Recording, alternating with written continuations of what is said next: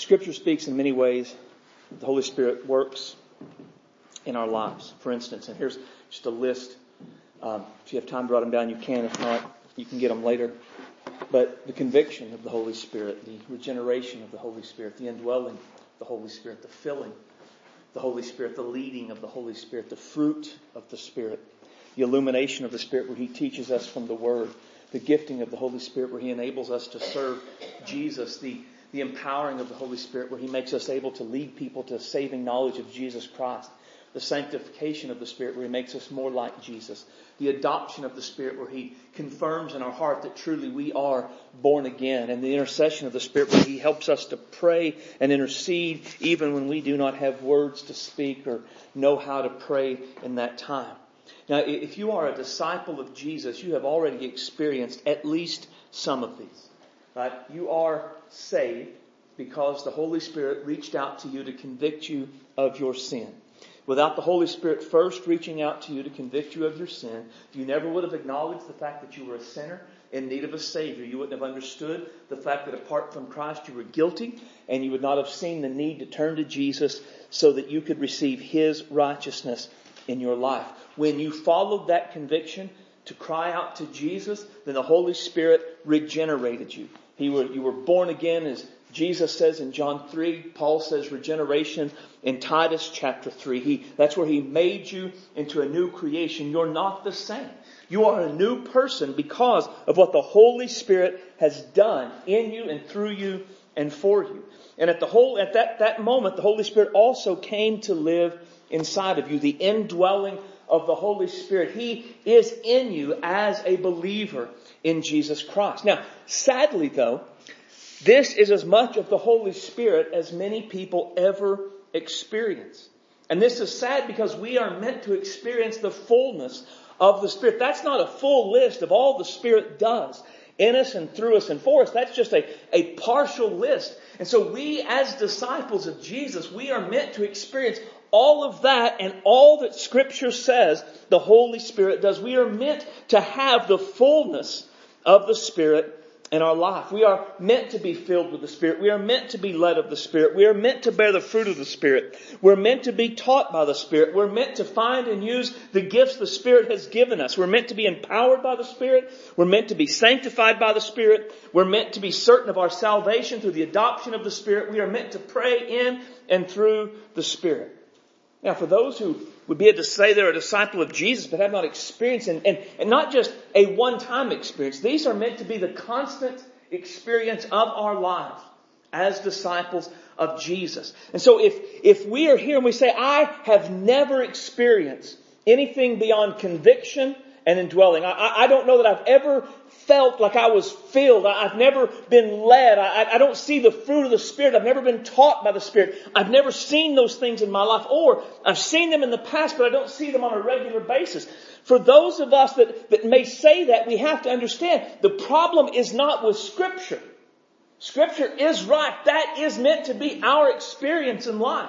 The problem is not with the Spirit. The Spirit does all of these things in and through every believer of Jesus Christ problem is with us.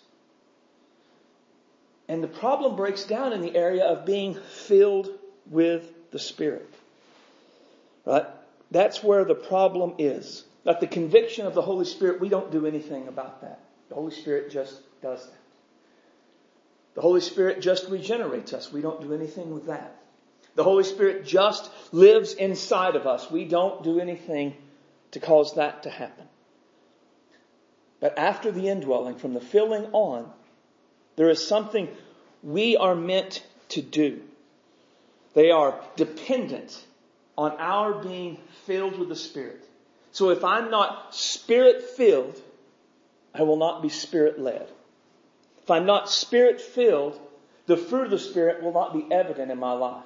If I'm not Spirit filled, the Holy Spirit will not teach me from the Word. If I'm not Spirit filled, I will not know and use my gifts that the Holy Spirit has given me. If I'm not Spirit filled, I won't be empowered by the Spirit to share the gospel and lead people to Jesus. If I'm not spirit filled, I'll not experience the sanctification of the Spirit. I will stagnate spiritually and will not change. If I am not filled with the Spirit, I'll never be certain of my salvation. I will always wonder if I'm truly been born again. And if I'm not filled with the Spirit, my prayers will not be all that they're meant to be because the Holy Spirit will not pray in me and through me. Every disciple of Jesus is meant to experience the fullness of the Spirit. And experiencing the fullness of the Spirit requires us to be filled with the Spirit. Open your Bible this morning. Let's look at that. Ephesians 5 and 18. It should be page 898 in the Pew Bible. And when you find that, I'm going to ask you to stand to honor the reading of God's Word.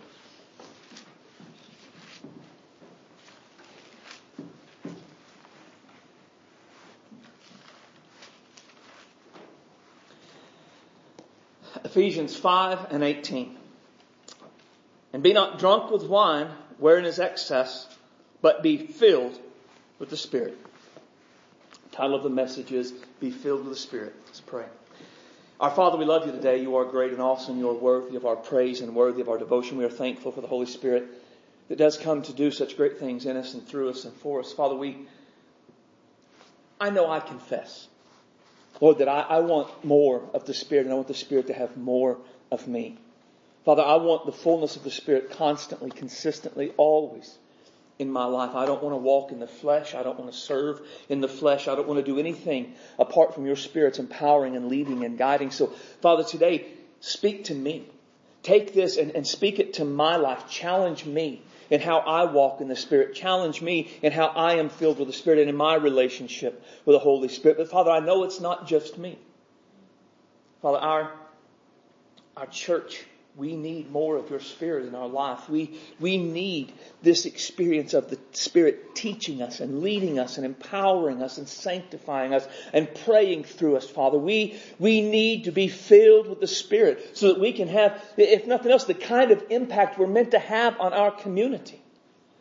Lord, we look in the Bible at the book of Acts, 120 disciples on the day of Pentecost and just a few years later, the Romans were saying they have turned the world upside down. Father, you're not any different. The message has not changed. But Lord, there is a lessening of the Holy Spirit in our lives. There's a, a less dependence on the Holy Spirit in our day. And we repent of that and we ask you to guide us to turn from our, our self-reliance, to turn from our, our mindset that fears the work of the Spirit in our lives that sees it as weird and strange. Forgive us, God, for, for ceding the Holy Spirit to those who, who are crazy and do excessive things in the name of the Spirit that clearly do not come from your Spirit. Guide us to be a church that would stand on the Word and say what the Bible says the Spirit does in me, through me, and for me. That's what He does, and I want it in my life. Fill me today, Holy Spirit, and guide me and give me clarity of thought and clarity of speech. Help me to speak the word the way it ought to be spoken. I don't want to be a hindrance in any way. Work and draw us to Jesus, draw us closer to Jesus, fill us with the Spirit. We ask in Christ's name. Amen. You may be seated. Now, in this passage, there are two commands a negative and a positive. The negative command, don't be drunk. The positive command, be filled with the Holy Spirit. Now, drunkenness was a major problem among the Gentiles in the Roman Empire, just as it is a problem in our day. But the major emphasis on this passage is not on alcohol, not on not be drunk. The major emphasis is on be filled with the Holy Spirit. And Paul's main idea is rather than be filled with alcohol, rather than be controlled by liquor, be filled with the Holy Spirit and let the Holy Spirit control your life. Disciples of Jesus are meant to be spirit filled, spirit led, spirit controlled. One of my commentaries said that Baptists tend to focus on more on the don't be drunk than on the be filled with the Holy Spirit. And then he went on to say he's had a lot more problems with non-spirit filled Baptists than he has with drunks. I thought that was kind of funny. Now, in a lot of ways, what we see in verse 18 is meant to be a contrast between what controls us. Because there is a sense in which alcohol controls a person. Not directly necessarily, but by lowering natural gates. Think of it like this. Under normal conditions, everyone knows there's certain ways we're not supposed to act, certain things we're not supposed to say, certain things we're not supposed to do. Things that are just unacceptable. But what alcohol does is alcohol lowers those gates, and that's how it controls. It lowers those gates and allows a person to live in the way that they, the kind of their, their base nature would want to live. Right? When I was in the army, I knew a lot of drunks. And one thing I learned about every one of them is that the things they said, the things they did when they were drunk, it was reflective of who they really were and who they wanted to be, but they knew they couldn't be. Right? I had one friend that was, um, he'd been on the army karate team. And when he would get drunk, he was violent. He would start fights and he would beat people badly. And he would always say, well, it was alcohol that made him do it. But when you got to talking to him, what you found out was he was an angry person. He, he wanted to just pick fights and knock people out, but he knew that wasn't acceptable. And so he didn't do it. But with the alcohol lowered the gate, that anger and that violence came out. I had another friend that when he would get drunk, he would use racial slurs. But The reality was alcohol didn't make him a racist. He was already a racist. And what the alcohol did was lower the natural gates that kept that in, and so he would say things he knew he couldn't say when he was sober. A person who is drunk is more likely to live out their base nature and live out the actions of the flesh listed in Galatians 5.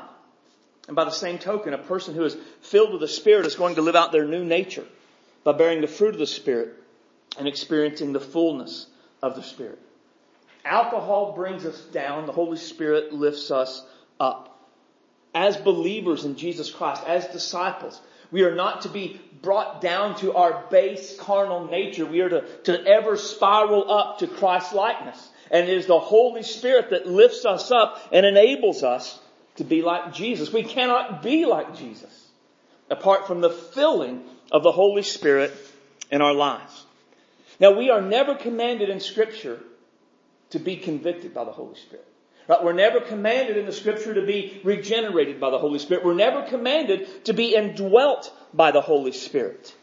Because these are works, sovereign works of God who does this in our lives. He convicts. He uses the Spirit, works through the Spirit to convict us. He regenerates us. And these happen apart from us. But notice the wording when it comes to being filled with the Spirit. Be filled with the Spirit. Right? This is a, a, it has three characteristics. Sorry, I got lost my track on my notes. There's three, three characteristics of this statement. First is, it is a command. We are commanded to be filled with the Holy Spirit. It's not optional. This isn't be filled with the Holy Spirit if you would like more. This is be filled with the Spirit. Right? We are obligated to do what we can in order to be filled by the Spirit. It also means, since it's a command, it means that it is God's will. God wants every one of us to be spirit-filled people. We are, He, His desire, His will, His want is that we would be filled with the Spirit and we would experience the fullness of the Spirit. The second characteristic of this command is that it's in the, the plural form. Meaning, Paul's not talking to a select group of super saints. He is talking to all disciples of Jesus at Ephesus. By extension, the whole church is meant to be filled with the Spirit, not just a small section. That's what Peter meant on the day of Pentecost when he said that the gift of the Holy Spirit was for everyone that God would call. If you've been called to salvation through Jesus Christ, you are meant to have the Spirit and be filled with the Spirit. Every disciple of Jesus has the opportunity and the privilege and really the responsibility to be spirit filled. Everything scripture talks about as part of what the Holy Spirit does in us, through us, and for us is for all believers. Not a select group, all believers. And then the final characteristic is that it's in the present tense. It's not be filled with the Spirit one and done. It's not come to the altar at the end of the service and pray to be filled with the Spirit and then never think about it again. It is meant to be a, a continuous thing. We are to continually be filled with the Spirit. I like how the Amplified Bible says it. And do not get drunk with wine, for that is debauchery, but be, but ever be filled and stimulated with the Holy Spirit. Right? It could say, but be being filled. The picture is that it is all the time. We are to always be filled. We need this constantly. It's like filling your car with gas.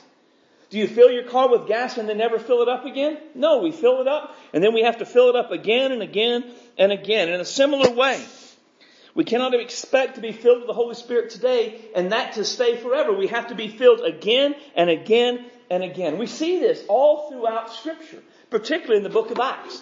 And I'm just going to use a few verses, but notice this. This is before Jesus ascended. He said to his disciples, he's, he's died, he's risen, and he says, he breathes on them, he says, receive the Holy Ghost. Right? So, so they have received the Holy Spirit here. Is this a one-time thing? They never do that again? Well, no. Because in Acts chapter 2, on the day of Pentecost, they were all filled with the Holy Spirit. Okay, so Pentecost, there's that. Now that's forever. Well, in Acts 4, Peter was called to give an account for something and then he was filled with the Holy Spirit and spoke something. And then later in the chapter, they prayed, and after they prayed, they were again filled with the Holy Spirit. Now, that's just a few verses. We could go all through, I just finished reading through the book of Acts in my daily Bible reading. All through the book of Acts, it is repeated. They were filled with the Holy Ghost. They were filled with the Holy Spirit. Over and over and over. If the apostles who saw Jesus and knew Jesus needed a continual filling of the Holy Spirit, how much more do we? So it is continually we are meant to be continually filled with the Holy Spirit. And the filling of the Holy Spirit is something that is necessary so that we can experience the fullness of the Spirit. So our key truth today is I must be filled with the Spirit to experience the fullness of the Spirit. And I, I was going to give three actions to take. But I don't know that you can give three actions to take because the wording, while it is a command, it's also a passive verse, passive voice. Right? It's like, well, to put it in like a call, it wouldn't be saying, call your mom. It's more like, be called by your mom. Well, you can't make that happen even though that's the command given. That's the idea. Be filled with the Spirit isn't that we reach out and we grab the Spirit and we pull Him down to us that we are to be filled, and He does it. So what do we do? How can we make sure we're ready so that we can be filled by the Spirit? We have to, I think, answer at least three questions. Right? We have to answer the first question, do I really want to be filled with the Holy Spirit? But before we will ever experience the filling and the empowering of the Holy Spirit, we must settle in our minds that we really want this. Right? I, I mentioned several ways that the Holy Spirit works in our lives. Again, that's just a few. We couldn't cover them all in a few minutes. But do we really, I mean, do we really want, well, too far back, do we really want all those things to happen in our lives? Do we really want the Holy Spirit to do those? The reality is some people don't. My brother had a friend and they were talking about some of the things the Holy Spirit does. And, and my brother said, I, I want that, don't you? And the guy said, no. No, I don't. He was comfortable where he was in his life. Because we'll talk about it in a minute, but when the Holy Spirit fills us, He doesn't just fill us to leave us the same. I mean, it's going to change things. It, it makes difference in our lives and how we live and who we are and how we act. Do I want that? Do I really want all that the Holy Spirit can bring into my life? And I have to want it because Jesus told this. He said, in the last day, the great, the last, that great day of the feast, Jesus stood and cried, if any man thirst, let him come unto me and drink. He that believeth on me, as the scripture hath said, out of his belly shall flow rivers of living water. This he spake of the Spirit, which they believe in him should receive, for the Holy Ghost was not yet given, because Jesus was not yet glorified. But notice Jesus says that if they, they have to thirst, and they have to come in order to receive. in order to be filled with the Spirit and have all of the rest of the fullness of the Spirit, we have to to really want that.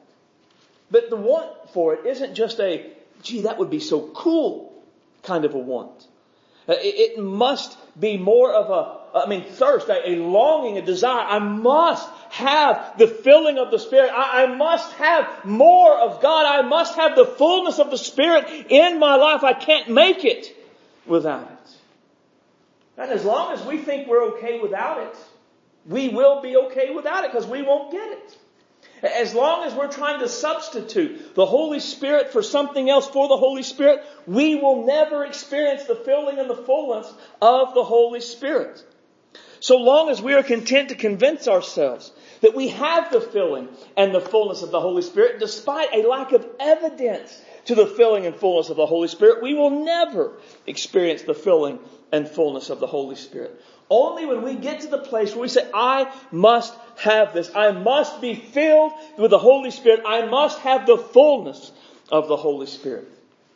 It's only in that time that we will experience the filling and the fullness of the Holy Spirit. Now Jesus goes on to say, those who receive this are not only those who thirst for it, but they, they come to Him. I mean, there's a definite picture of seeking it in this passage. Right? He, he's saying they come and they ask and they desire it. The filling of the Holy Spirit is not automatic. Now, conviction is automatic. God does that. The, convert, the regeneration is automatic. The indwelling is automatic. But once we get to being filled with the Holy Spirit, well, that fullness, that filling, if we don't seek it, if we don't come to Jesus, if we don't want it, we don't get it. Jesus said in the Gospel of Luke, ask, seek, and knock. Right? Remember that story? And he says, and if you, if your, if your child comes to you and asks for bread, you're not going to give him a rock. To come and ask for fish, you're not going to give him a serpent. Now, if you, he says, being evil, know how to give good gifts to your children, how much more will your Father in heaven give the Holy Spirit to what? To those who ask him. There's a definite clear teaching in Scripture that we must ask. We must seek for the filling of the Holy Spirit. We must want it and we must cry out for it. Every disciple of Jesus who wants the filling and fullness of the Holy Spirit can receive it. But they have to want it enough to really yearn for it, to thirst for it. They have to want it enough to seek Jesus for it. Do you want the filling and the fullness of the Holy Spirit? Then cry out to Jesus for it. We live in a dark and a dying world that desperately needs to see something real from God. We are not going to be able to give them anything real that will draw them to Jesus apart from the filling and the fullness of the Holy Spirit. We must, we must be filled with the Holy Spirit. Secondly, do I believe I can be filled with the Holy Spirit? So do I want it? And again, some would say no. And do I believe it's possible? And again, some would say no. Do we really believe the Holy Spirit can fill us and do in us and through us and for us all the things that Scripture says He will? Right? So, like, do I believe the Holy Spirit can and will, not just can, but can and will empower me to overcome sin? Do I really believe the Holy Spirit can and will help me to pray? Do I really believe the Holy Spirit can and will fill my heart with God's love? It's an overabundance of God's love. Do I really believe the Holy Spirit can and will empower me to share the gospel? Do I really believe the Holy Spirit can and will teach me from Scripture? Do I really believe the Holy Spirit can and will produce the fruit of the Spirit in my life? Do I really believe the Holy Spirit can and will help me to be more like Jesus? Do I really believe the Holy Spirit can and will empower me to serve Jesus? Do I really believe the Holy Spirit can and will give me hope and then renew my hope? And you really believe those things are, are possible? Right? Again, those are all in the Bible. You can go look up the references. And I've made reference before at times to believing the Bible is real and believing it's right. Right? And, and right and real are not the same thing. To believe it's right would be like, yes, the Bible says the Holy Spirit makes me more like Jesus. To believe it's real is, yes, the Holy Spirit will make me more like Jesus. The fact is, for many believers today, they believe the Bible is right. Yes, it says that. Yes, that's what it's mean. But is it real? Ah, that's more of a pie in the sky. That's the way things should be, but the world is different. It doesn't work that way anymore kind of thing. Do we believe the Bible is right and it's real and that the Holy Spirit can do these things in our lives? Now, the reality is we have to. Look at what Jesus says. He says, Therefore I say unto you, what so what things soever you desire, when you pray, believe you shall receive them and you shall have them. Now we're familiar with James. saying that you have not because you ask not. But perhaps if we took what Jesus says in Mark with what James says in James, we could say that we have not because we believe not. I mean, the reality is there are lots of people who would say, I, I, I don't, I don't believe the Holy Spirit actually does these things. I think that was for a time, but not now. I think things are different. But do we believe it? Do we really believe what Scripture describes as being a part of the filling and fullness of the Spirit? Do we really believe it's real? That it can happen today in us? Do we really believe what the Scripture describes as being part of the filling and fullness of the Spirit is possible for us? Not for somebody out there somewhere, but for us. Again, the dark and the dying world desperately needs disciples of Jesus who are living in the fullness of the Spirit. And we have to believe it. Jesus said at one point, be it unto you according to your faith. One author I read called that the law of the kingdom. You get what you believe. That's something, right? So if I am content to believe this isn't real or it isn't right, then I will be content to live without it. But if I can believe what the Bible says, then I should experience all the Bible says is mine because of what Christ has done. We must be filled with the Spirit if we're to be experience the fullness of the Spirit, and that requires us to believe the filling and fullness of the Spirit is a real thing. It's available to us today. And then finally, am I ready to serve Jesus? And again, all of these are, are really important questions. Do I, do I want the filling and the fullness of the Spirit? Do I believe in the filling and the fullness of the Spirit? Then you get to the last question because what's the point? Why does Jesus fill us with the Spirit? Well, it's so that we can serve Him.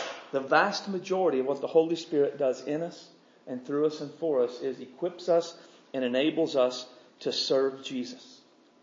Now we probably think about this when we talk about things like empowered to share the gospel or finding and using our spiritual gifts, becoming like Jesus, but it's more than that. There is nothing that the Bible says the Holy Spirit does that we're not meant to do as an act of service to Jesus, right? So let me give you an example. Fruit of the Spirit. We, we're talking about that on Wednesday nights. But have you ever thought about the fruit of the Spirit in relation to serving Jesus? So we're just going to look at one because we don't have time to look at all of them. The Holy Spirit produces love. But what, for what purpose? What kind of love?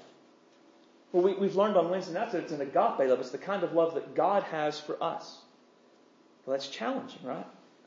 So if I, if I have that kind of love in my life, what's going to happen? Am I just going to sit around and feel good? Think positive thoughts about people? Am I just going to love my, my wife and my kids, my church family? Well, no, I'm going to love who God loves. I'm going to love who Jesus loves. Well, who does Jesus love? Well, Jesus loves the world. And who's in the world? Well, the world is filled with Christians and Muslims and Buddhists and homosexuals and transgender people and illegal immigrants. And Jesus loves all of them. And if the Holy Spirit's producing love in me, guess what I'll do? I love all of them as well. But I won't just love them in a way that says, oh, I don't hate them and I don't want anything bad happen to them. No, because that's not what Jesus' love is. Jesus loved and he came down from the safety and this glory of heaven to earth, to where we were. So if I, if I love people, guess what I'm going to do? I'm going to leave my comfort zone. I'm going to leave my safety places. And, and I'm going to go to where they are. For what purpose? Jesus came to die for our sins. Now, we're probably not going to die for people. You think we might have to die to ourselves for their sake?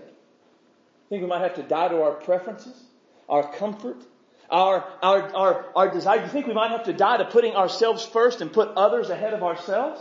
Well, sure, if we love like Jesus loves, that's, that's exactly what we'll do. So we pray, God, let the fruit of the Spirit be evident in my life. Well, are you willing to serve Jesus by loving the way He loves? Or are you willing to love like that and do what He did? And we could go through all of the fruit of the Spirit in that way. And if we want, yes, I want to be filled with the fruit of the Spirit. Yes, I, I want that I believe it's possible. Well, once the Holy Spirit puts that love within us, are you ready to go and love the people Jesus loves the way that Jesus loves them? That's a big question. But it's not just in the fruit of the Spirit either. It's in the teaching ministry of the Holy Spirit. Teach me, O Lord, the way of thy statutes, and I shall keep it unto the end. Give me understanding, and I shall keep thy law. Yea, I shall observe it with my whole heart. So we pray, O Holy Spirit, open my eyes, I'll behold wondrous things out of the word as we study. But for what purpose? For what point? Just to know more? Scripture says knowledge puffs up. So it can't be just to make us smarter so that we can think we're better than others. What's the point of the Holy Spirit showing us new things out of Scripture?